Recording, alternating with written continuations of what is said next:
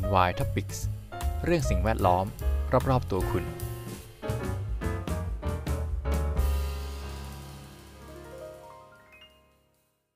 สวัสดีครับ ยินดีต้อนรับเข้าสู่รายการ NY Topics กับผม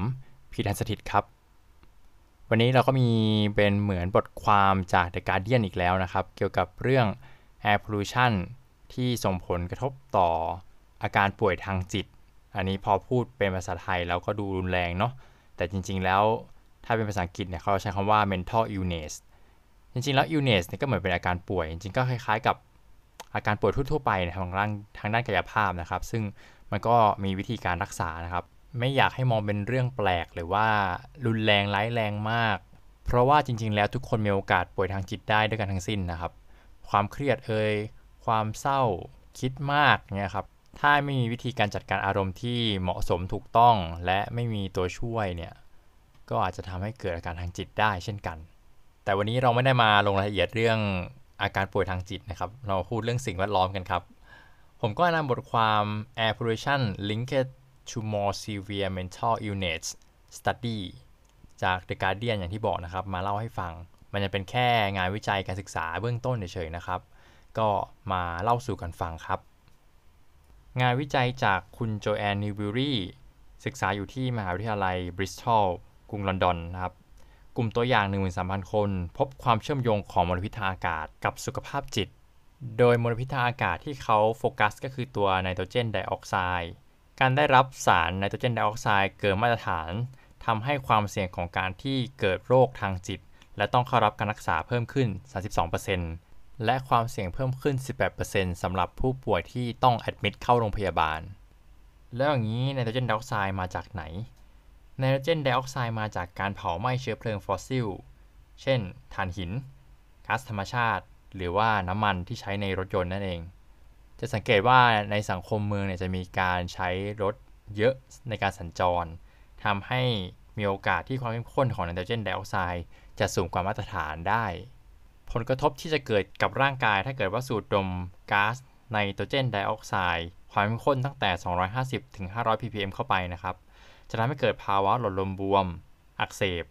แล้วก็กดภูมิคุ้มกัน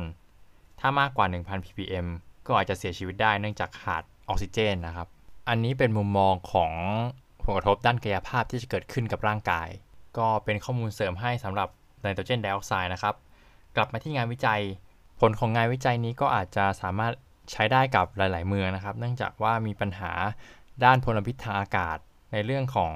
ไนโตรเจนไดออกไซด์เหมือน ๆ กันนะครับ เนื่องจากว่ามีรถแล้วก็มีการสันดาบการเผาไหม้เชื้อเพลิงฟอสซิลเหมือน ๆ กัน ปัญหา air pollution อันนี้แก้ได้นะครับ โดยการลดการสัมผัสในภาพรวม โดยเราอาจจะเพิ่มพื้นที่ low emission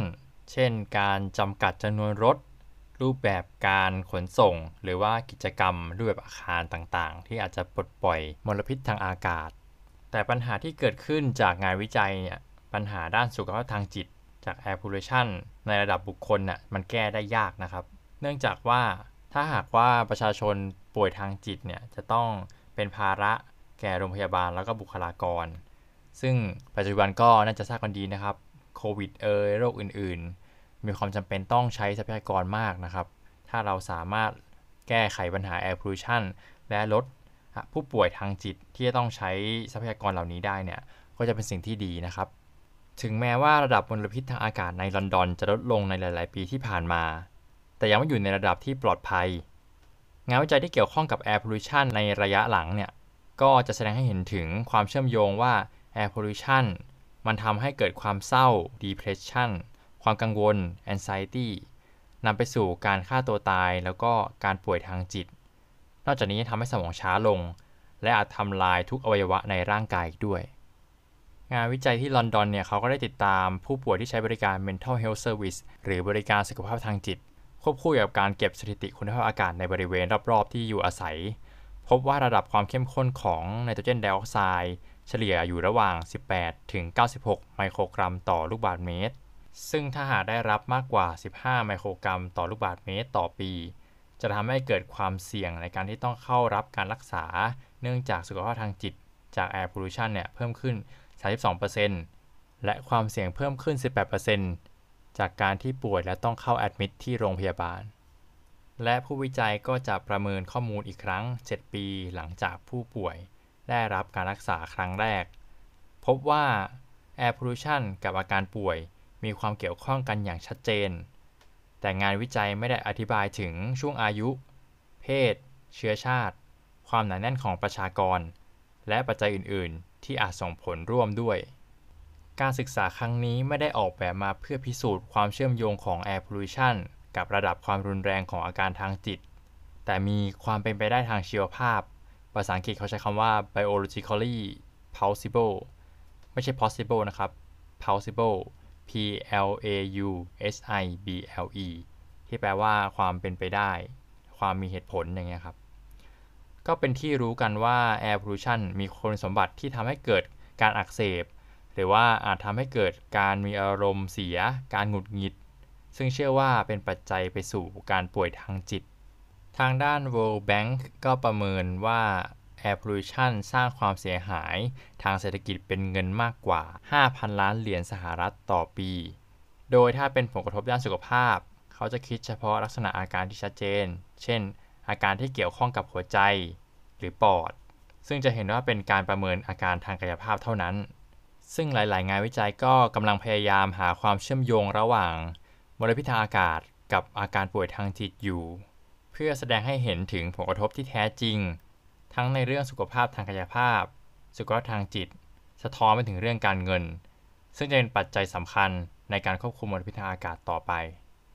มันไม่ง่ายที่จะหลีกเลี่ยงมลพิษทางอากาศ การแก้ไขต้องอาศัยความร่วมมือและร่วมกันทำทั้งชุมชนสำหรับความคิดของผมนะครับ อาการป่วยทางจิตของคนในเมืองเนี่ย ผมมองว่ามันมีหลายปัจจัยมากเลยนะครับ ถ้ามองในแง่ของสภาพเศรษฐกิจ ถ้าสภาพเศรษฐกิจดี เกิดการทำงานเกิดการแข่งขันเพิ่มขึ้น คนก็มีแนวโน้มเครียด แล้วก็มีปัญหาทางจิตได้นะครับ รวมถึงรถยนต์เอง ในเมืองมีการสัญจรมาก มีการขนส่ง มีการเคลื่อนย้ายคมนาคม ก็ทำให้เกิด air pollution เพิ่มขึ้นเช่นเดียวกัน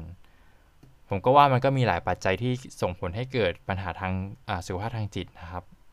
แต่อย่างไรก็ตาม air pollution ก็ส่งผลต่อการป่วยทางกายภาพ ซึ่งมีการยืนยันมากมาย ราะฉะนั้นการช่วยการลด air pollution ซึ่งการ work from home เนี่ยลดเดินทางก็เป็นตัวช่วยที่ดีอย่างหนึ่งนะครับณนะตอนนี้ก็เป็นการลด air pollution แล้วก็เป็นการลดกินเฮาแก๊สด้วยนะครับ จะสังเกตว่าปัญหาด้านสิ่งแวดล้อมมันก็จะวนๆอยู่ด้วยกันนะครับ ถ้าเกิดว่าเราสามารถปลดล็อกอันนึงได้ มันก็จะส่งผลดีต่อปัญหาด้านสิ่งแวดล้อมอีกด้านหนึ่งไปในตัวนะครับ เพราะสิ่งแวดล้อมอยู่รอบๆตัวเราสำหรับวันนี้ขอบคุณที่ติดตาม สวัสดีครับ NY Topics เรื่องสิ่งแวดล้อม รอบๆตัวคุณ